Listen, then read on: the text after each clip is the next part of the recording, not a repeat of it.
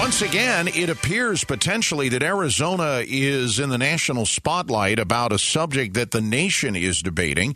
And we'll discuss that subject with the host of NBC's Meet the Press, Chuck Todd, for his weekly visit. He joins us right now. And what we're talking about, Chuck, is yesterday a decision by Governor Katie Hobbs to veto a bill that would have banned critical race theory teaching in Arizona schools. Now, this is a nationwide topic, and it, it leads me to wonder if now all of a sudden, if people in Washington are going to be focused on the way Arizona deals with this debate. Well, I don't know if it's going to be necessarily that way. The way I would look at it is as there because Arizona is a battleground state, right? Because it's a, a linchpin now on control the Senate, control the presidency what you see is you just see some of these issues become more front and center in those states. So you have local activists want to do it. So I think on that score, on on, on this so-called critical race theory, um, look, if Ron DeSantis is the Republican nominee, I think these education issues and this debate about um, who should decide what gets taught in the schools, how heavy of a hand should government have, things like that. Then I think it is more front and center. But I do think some of it will depend on who the nominee is. I mean, if Trump's the nominee, I think th- those issues, while still there, are not as front and center. But I think if DeSantis would make it more nationalized and front and center.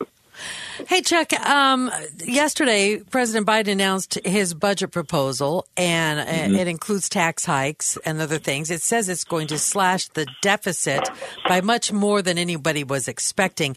But is it really going to get through a divided Congress? No, it's not. This is I would look at it more as like uh, him unveiling a campaign platform. Okay. Right. And this is because, look, all of these tax increases that he's proposing, Democrats rejected those tax increases. I mean, you know, one of the strongest Republican talking points this morning is that. Some of these tax increases he's proposing in this budget were in his Build Back Better when there was full Democratic control. And they couldn't get, um, um, you know, unanimous Democratic support for some of these tax hikes. So, really, this is about um, calling the Republicans bluff and saying, okay, we've shown you our budget, you show us yours.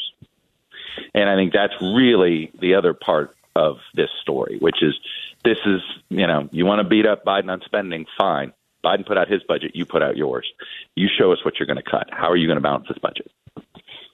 Todd, uh, uh, sorry, Todd, Chuck Todd, sure. host of Meet the Press, joining us. Happened to uh, me my whole life. Oh, it's there okay. you go. first names. It happens. You know, uh, we're hearing now from some family members of the victims of that kidnapping, in which two of the four Americans kidnapped um, in Mexico were uh, killed, and now the cartel is supposedly claiming uh, responsibility and apologizing, and even saying, "Hey, we even gave you some of the guys who were responsible."